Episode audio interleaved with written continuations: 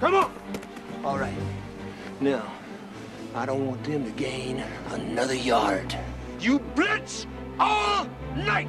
And if they cross the line of scrimmage, I'm gonna take every last one of you out. You make sure that they remember forever the night they played the Titans. Leave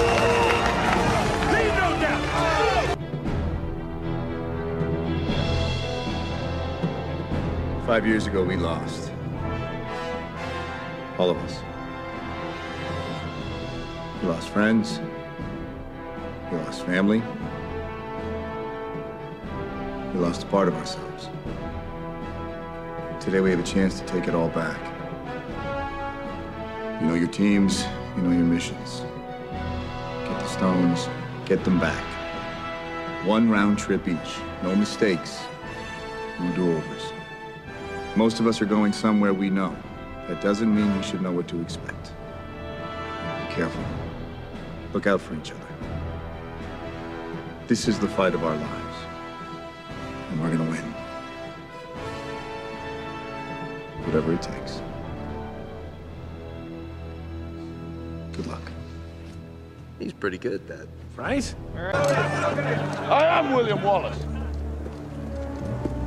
And I see a whole army of my countrymen here in defiance of tyranny.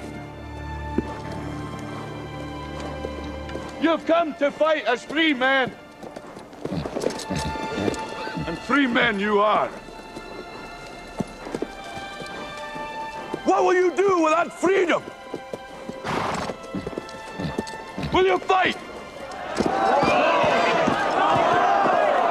Fight against that? No. We will run. and we will live. Aye. Fight and you may die.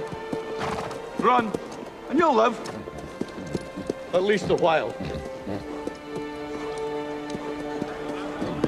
And dying in your beds many years from now, would you be willing to trade all the days from this day to that for one chance, just one chance, to come back here and tell our enemies that they may take our lives, but they'll never take our freedom!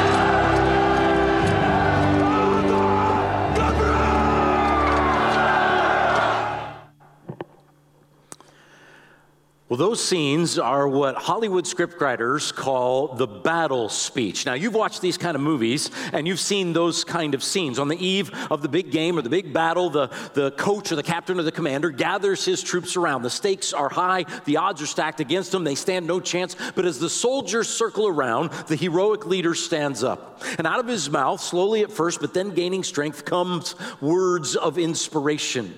And he will say things like this I know you are scared, men. I know it looks like we can't win, but a line must be drawn right here, right now. Today, we are canceling the apocalypse. Are you with me, men? I know it's not going to be easy, but failure is not an option. So grit your teeth, seize the day, never surrender. The world will know. Fight, fight, fight. And what does he do? He speaks courage into their hearts. And those soldiers, man, they, they roar out onto that battlefield, and in that charge, they are ready to win the day. Now, can I just be honest? I am a movie nerd, and I am a sucker for a good battle speech. And when I am in the movie theater watching one of those kind of movies, at the end of that speech, man, I am fired up. I mean, my hair is standing on end, and I am ready to charge the gates of hell with a squirt gun. Are you following me here? And in the movie Gladiator, it's General Maximus who gives the battle speech. And in Lord of the Rings, it's King Aragorn himself. In fact, in fact, can I tell you one of my favorite moments as president? Uh, this was six or seven years ago, and our Ozark men's soccer team was playing in a tournament out at Schifferdecker Park. And so my family and I went out to watch them, and we got there at halftime, and they were behind. They were losing. And so our team was sitting on the bench. They were tired, and their heads were hanging just a little bit. And so I came up behind them just to say a, a quick word of encouragement. And when they saw me coming, they all turned around and they're like, hey, Mr. President, oh, Presidente, Mr. Proctor. And I'm like, hey, guys, man, we're so proud of you. I know you're tired, but, but don't give up. We are cheering for you. And then I turned to walk away. And just as I did, that's when one of them said, wait, wait, wait, wait, wait. Give us a speech. Give us a speech. And all the others chimed in, Yeah, speech, speech, give us a speech. Now, now, I do not know any soccer speeches, and I am not a coach, but I am a movie nerd, and I do know a battle speech. And so, in my mind at that moment, I went straight to the Lord of the Rings. I went to the last movie, Final Battle Before the Black Gate. Aragorn is on his horse, he has his sword in his hand, he's riding back and forth in front of the troops, and, and, and I know the script. And so I kid you not, this is absolutely true. I looked those soccer boys in the eye and I just started striding back and forth in front of their bench. And, and listen, they, they're all standing up, they're turned around, they're looking at me, they're leaning in, their eyes are wide, and I channel my inner Aragorn and I let them have it. Men of Ozark, men of Ozark, I see in your eyes the fear that would take the very heart of me. A day may come when the courage of men fails and we forsake our friends and break all bonds of fellowship, but it is not this day an hour of wolves and shattered shields when the age of men comes crashing down, but it is not this day. No, this day we fight. And I kid you not, at that moment, those guys went bonkers. I mean, they started jumping up and down, they started cheering, they're slapping each other on the backs, they're going crazy. And then they ran out onto that, onto that soccer field and they played their hearts out, best game of their life, and they won the game. And in that moment, I'm telling you, I have never felt more like a warrior king. I could have died, gone to heaven right there. I got to give the battle speech. Now, all semester long, we have been going through this book of Deuteronomy, and we've called this series Trust, Obey, Conquer. That's the message of Deuteronomy. Trust God, obey His commands, conquer the land. And in our text today, Deuteronomy chapter 7, we're at that last word, conquer. Moses is, is standing in front of Israel. Their 40 years of wilderness wandering is done. They are now poised on the edge of the promised land. Their enemies are spread out before them. They know the war will begin soon. They're supposed to go in and conquer, but Moses knows that they're also scared. Now, Josephus tells us that in his younger years, Moses was actually General Moses. He was a commander in the Egyptian army. But in Deuteronomy chapter 7, he's an old man. It'll be General Joshua who actually leads Israel in to conquer the promised land. But right here in Deuteronomy 7, listen, Israel is outnumbered. They are outgunned. The, the Canaanites have giants and they have a powerful military, and Israel's just this ragtag bunch of slaves, and the odds are against them, and they are afraid. And Moses knows it is time for old General Moses to stand up and to give the battle speech. And so I want you to listen to what he says in Deuteronomy chapter 7. When the Lord your God brings you into the land you are entering to possess and drives out before you many nations the Hittites, Girgashites, Amorites, Canaanites, Perizzites, Hivites, and Jebusites, seven nations larger and stronger than you. And when the Lord your God has delivered them over to you and you have defeated them, then you must destroy them totally. Make no treaty with them. Show them no mercy. Do not intermarry with them. Do not give your daughters to their sons or take their daughters for your sons, for they will turn your children away from following me to serve other gods. And the Lord's anger will burn against you and will quickly destroy you. This is what you are to do to them. Break down their altars, smash their sacred stones, cut down their Asherah poles, burn their idols in the fire, for you are a people holy to the Lord your God. The Lord your God has chosen you out of all the peoples on the face of the earth to be his people, his treasured possession. You may say to yourselves, These nations are stronger than we are. How, how can we drive them out? But do not be afraid of them. Remember well what the Lord your God did to Pharaoh and to all Egypt. You saw with your own eyes the great trials, the signs and wonders, the mighty hands and outstretched arm with which the Lord your God brought you out. The Lord your God will do the same to all the peoples you now fear. The Lord your God will drive out those nations before you little by little. He will give their kings into your hand, and you will wipe out their names from under heaven, and no one will be able to stand against you. Now, that, that is a battle speech right there, Deuteronomy 7. And if I could put the big idea of this battle speech in a sentence, it would be this God's people must fight to claim every square inch for Him. Can I say that again? God's people must fight to claim every square inch for him. Moses here is saying, Go, destroy the Canaanites, claim every square inch of the promised land for God. And in just a few minutes, I wanna, I wanna preach that message. But first, I gotta deal with the problem. Because a lot of people, when they read this text, when they read Deuteronomy chapter 7, they ask this question Why would God do this? How could God give this command? How can He order the destruction of the Canaanites? Isn't that genocide? Isn't that ethnic cleansing? Isn't this cruel? How can this Old Testament God of wrath be the same as the New Testament God of love? And it's, listen, it's actually a really good question. It's an important question, and I want to try to answer it. And to answer, I actually need to start by circling a word there in our text. If you got your Bible open, it's in verse 6. God says, He says, destroy these people, destroy their idols. Why? Because you are people, here's the word, holy to the Lord your God. Now, that word holy is huge. You probably know that that word holy in the Bible means something that is set apart, something that is belonging to God. And because it belongs to God, it has to be fully, completely, 100% pure. When something is holy, it reflects God's purity because it is God's property. Now, my dad has a master's degree in meat science. I'll bet your dad doesn't. and my dad's job uh, for 30 years, he worked in the food industry and he directed quality control for a food company. Now, you may know that the FDA, the Food and Drug Administration, oversees food purity in our country. And my dad's job is to make sure that the food his company produced met the FDA standards of purity. Here's the problem the FDA standards of purity may not be as high as what you wish they were. I have right here in my hand the actual FDA standards for a few, a few food items. Let me, let me just share these with you. Apple butter. Now, the FDA says that if apple butter averages four rodent hairs per 100 grams, then they will pull it from the shelves. But you understand what that means that if it averages three rodent hairs, that apple butter gets sold and goes right on your English muffins, baby. coffee beans, right? Now, I don't drink coffee, but some of y'all drink coffee. You need to know this, right? The FDA says that coffee beans will be withdrawn from the market if there is one live insect in each of two or more consecutive containers on the shelf. But you know what that means?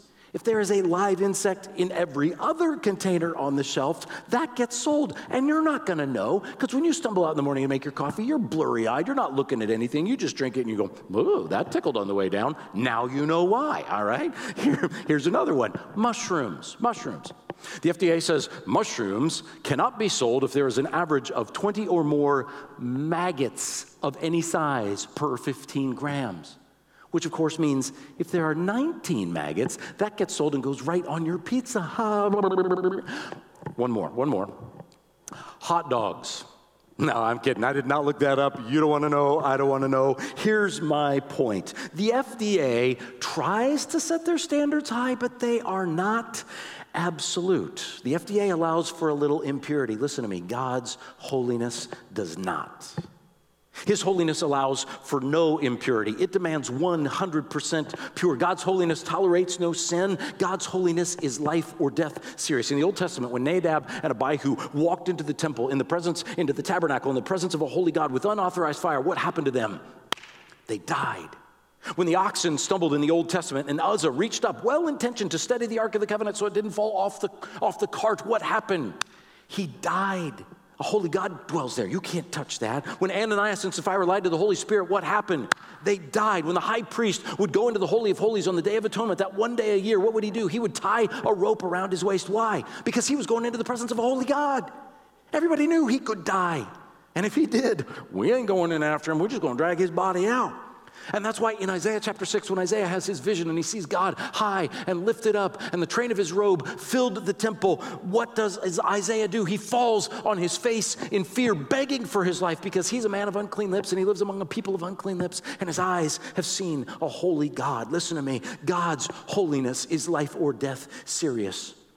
Holiness is God's defining characteristic. It's his only quality that is, that is listed in triplicate in the Bible. The angels in heaven do not go around singing constantly, loving, loving, loving is the Lord God Almighty. No, they sing, holy, holy, holy is the Lord God Almighty. Jesus never once, when he was here on earth, prayed, loving Father, but he did pray, Holy Father. Listen, God's book is called the Holy Bible. God's Spirit is called the Holy Spirit. The land that the Israelites are getting ready to go into is called the Holy Land because it belongs to God. And that's why it must be pure. No idolatry.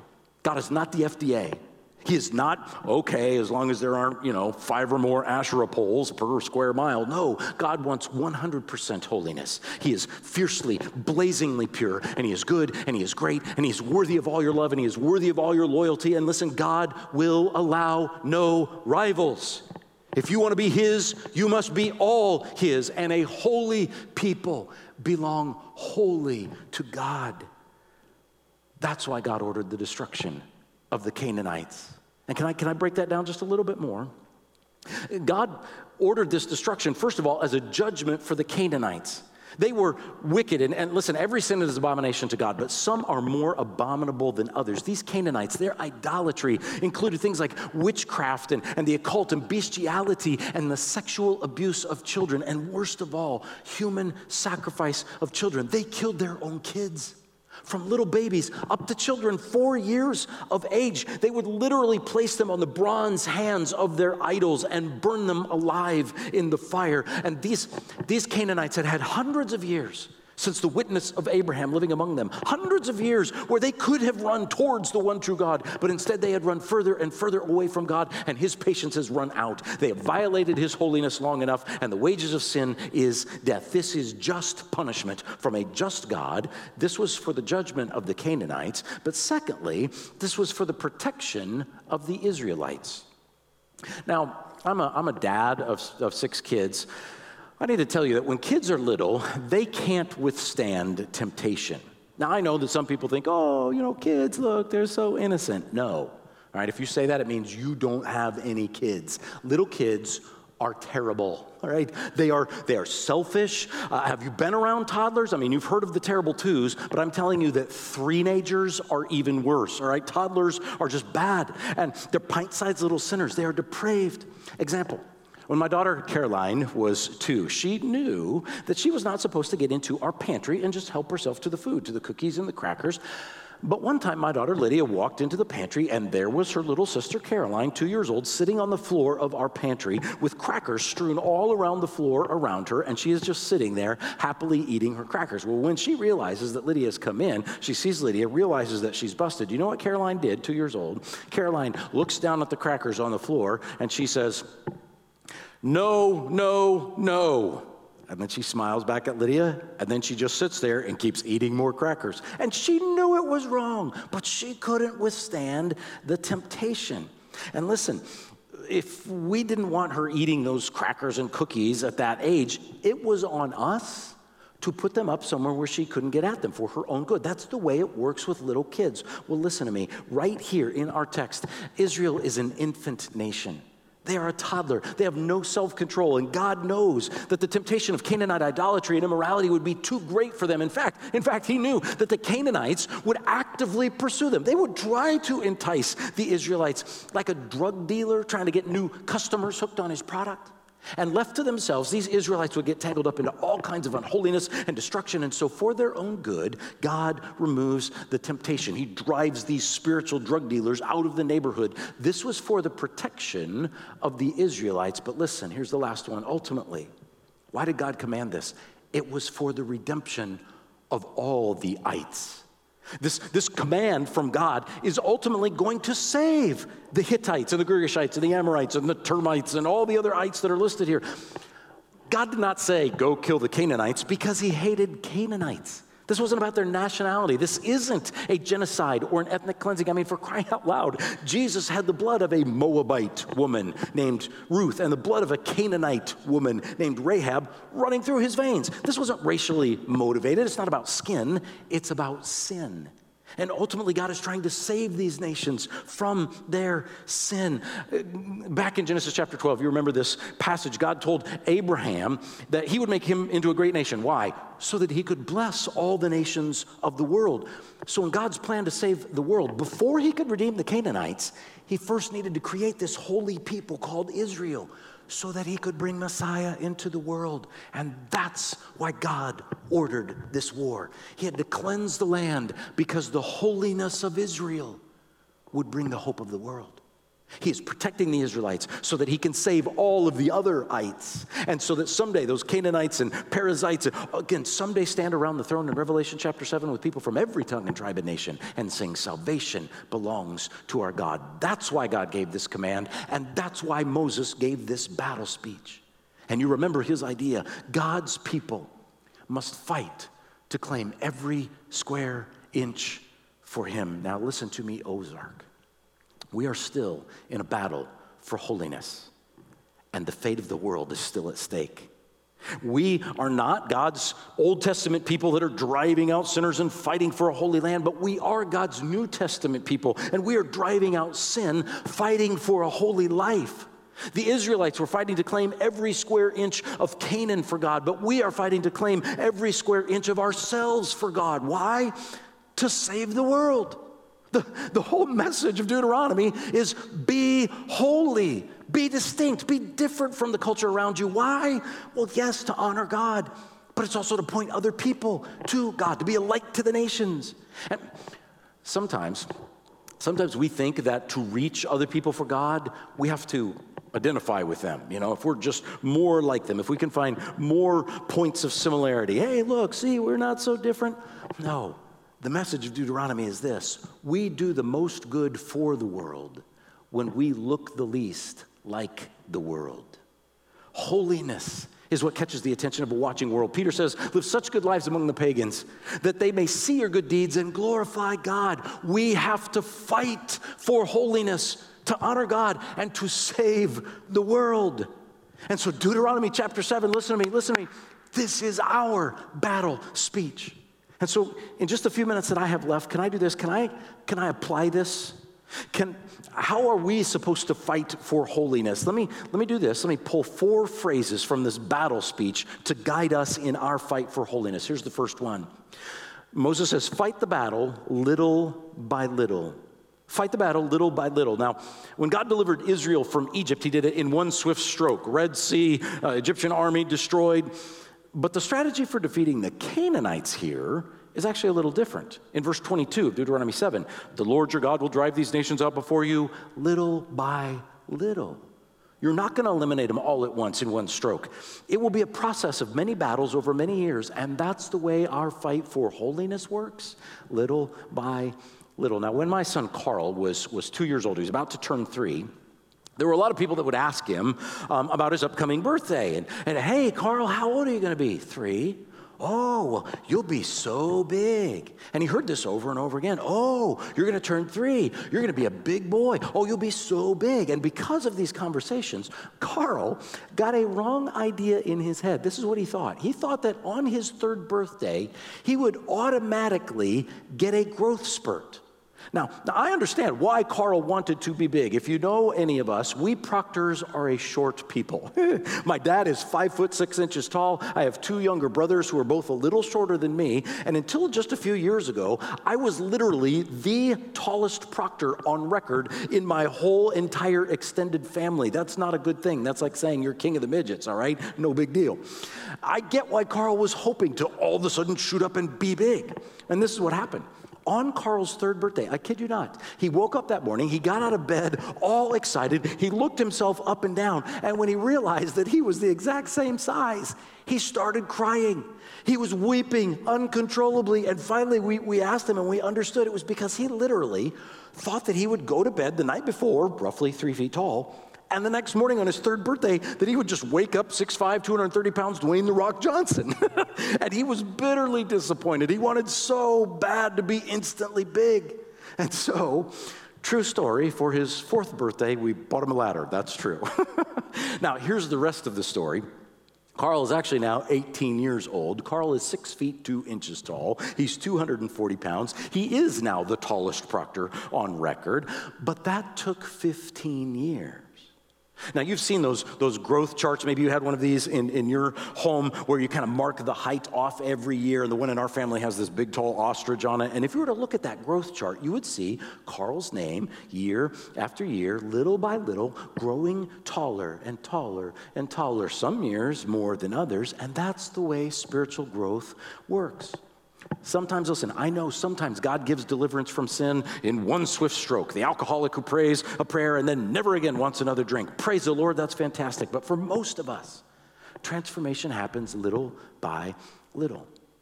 And even then, it will only happen if you fight for it. It won't happen on its own. John Ortberg tells a story uh, about a guy in a church where, where he once served, where he once preached. And this guy's name was Hank.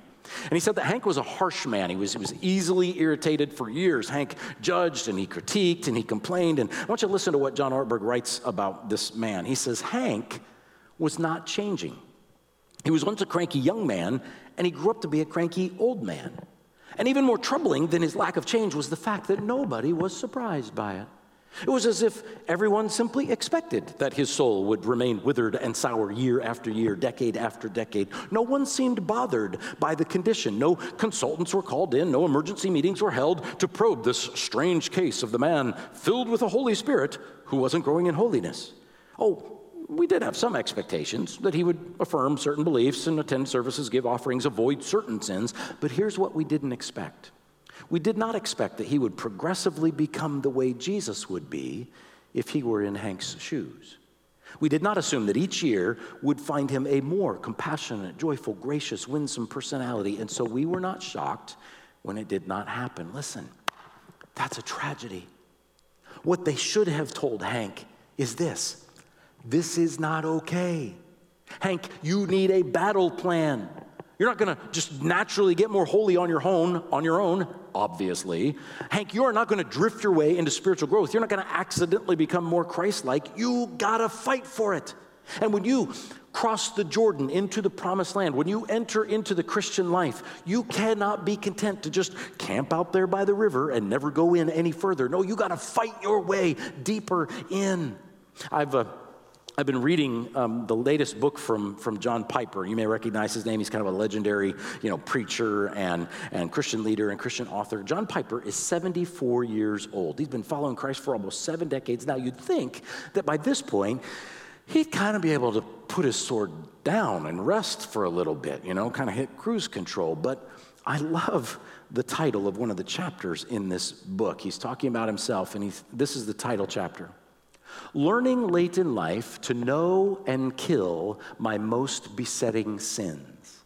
And in this chapter, he talks about how at age 74, he is still, with God's help, examining his soul every day, and he's still naming his sins like anger and blaming and self pity and sullenness, and he's still putting those sins in the crosshairs so that he can kill him. Listen to me, Christians. We are called to fight the battle every day, every week, every year of our lives. This battle is not done in a day.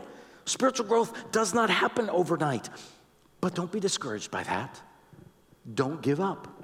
Don't give in. Every day, put on your armor. Every day, pick up your sword. Every day, set spiritual goals. Every day, pray, memorize God's word, build Christian community, practice confession, slay bad habits, build good habits, ask God's forgiveness again and again and again, worship Jesus again and again and again. Holiness sometimes is three steps forward and it's two steps back. It's falling down six times and getting up seven, but keep getting up. Keep fighting inch by inch by inch. Claim every inch of your life for Christ. And over the years, this, this territory that we call our life, slowly but surely, will become holy ground. It will become God's. And years later, when, when we check your spiritual growth chart on the wall there, we will see that, well, look at that. You really are more patient than you used to be. You really are more joyful. You really are more kind and selfless and courageous and more pure and you are growing closer and closer to Christ. Fight the battle little by little. Here's the second phrase Moses says, Fight the battle with no mercy. No mercy. That's what God says to the Israelites here. He says, Destroy the Canaanites. Verse 2, he says, Make no treaty with them and show them no mercy. Now, in our fight for holiness, sometimes we show mercy to some of our sins. There's a, there's a comedian named Steve Allen, and one time he said this He said, I am loyal to a fault. I have a great many faults, and I am loyal to every one of them. and sometimes that's our attitude. We, we tolerate sin. We make excuses. Well, it's just one of my vices. Well, that's just my, my personality. And, and we kind of make peace with it. We're okay with it. I'm, I have a friend one time, he was shopping in a, in a men's store. He was looking for some dress slacks. And he noticed that some of the dress slacks said wrinkle free, and some of the dress slacks said wrinkle resistant. And so he asked the sales lady, he said, Hey, what's, what's the difference? What, is, what does this mean, wrinkle resistant? And she said, Wrinkle resistant. Well, she said, that means they will wrinkle, but they will try really hard not to. and that should be us. In this life, we will never be perfect. We can learn to sin less, but we will never be sinless. We will never be sin free, but we can be sin resistant. We, we can try really hard not to. We can fight against sin. You remember Joseph in the Old Testament? When Mrs. Potiphar saw this, you know, hubba hubba, handsome hunk of a Hebrew guy, uh, and she tries to seduce him. You remember this story. What does Joseph do? Now, now, there, there, Mrs. Potiphar. Now, now you know that we shouldn't do that, but, but what's wrong? Are things hard between you and Mr. Potiphar right now? Come, come on over here. Sit down on the bed. Tell me all about it. Is that what Joseph does? No. The Bible says that Joseph ran. The Bible says flee from sexual immorality. It doesn't say skip away from sexual immorality. It doesn't say stroll away from sexual immorality. It says flee. Christian, how long do you linger in the face of temptation? I heard one preacher say that in the face of temptation, if you hesitate, you will contemplate. If you contemplate, you will negotiate. If you negotiate, you will participate. And if you participate, you will devastate.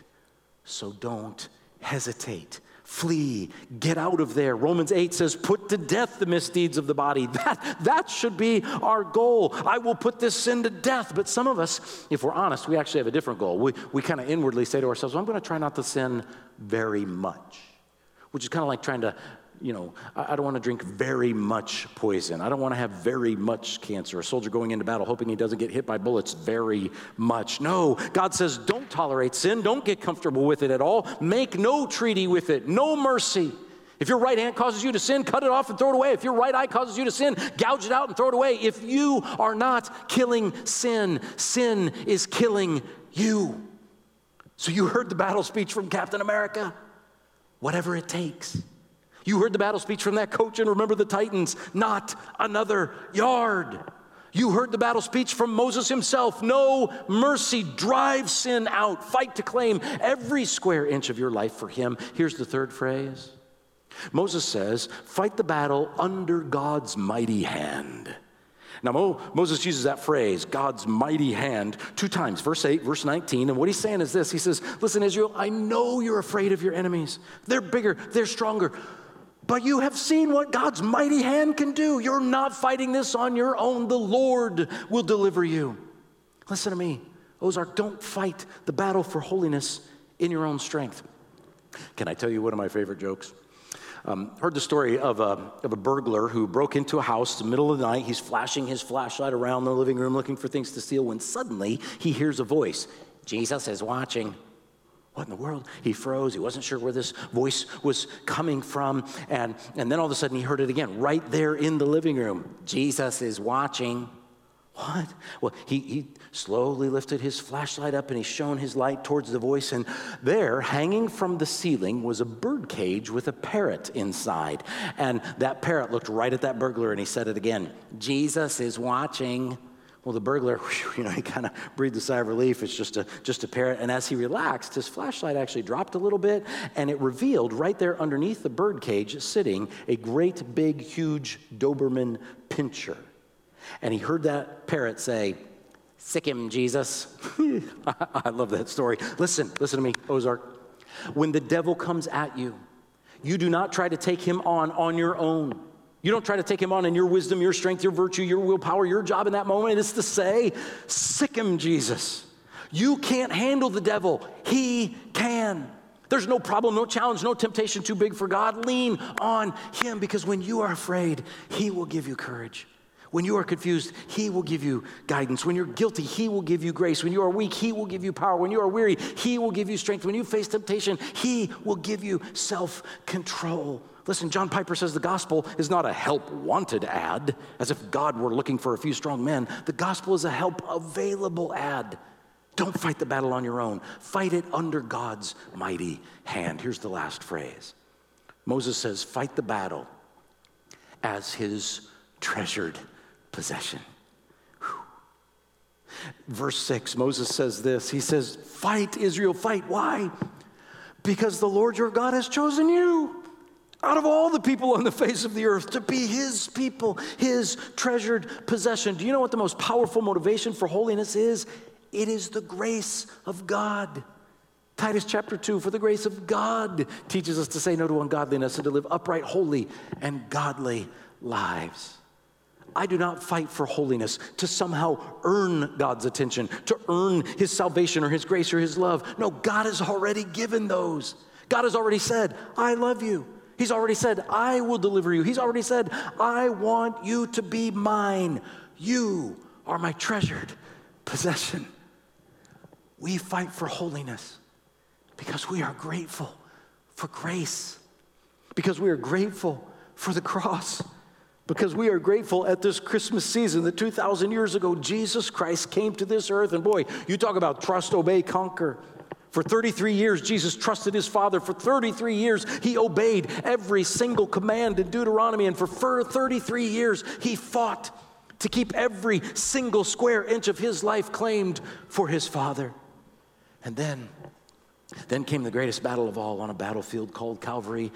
And at the end of that day, it looked, it looked like he had lost that battle beaten, bloody, naked, at the mercy of his enemies, thorns in his head, nails in his hands and his feet, spear in his side, dead, stone cold, dead. And they threw his body in the tomb and they sealed it with the stone, and that's that, defeated.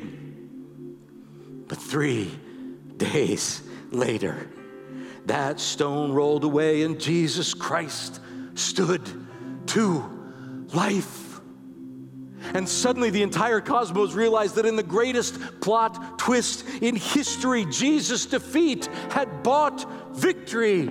In his surrender, he had won. His loss was our gain. And by being crushed, he conquered. He conquered Satan. He conquered sin. He conquered death itself so that we could be his, his treasured possession. That's why we fight to claim every square inch for Him. And if you need a battle speech today, I know of no better one than this. Jesus fought for you. You fight for Him.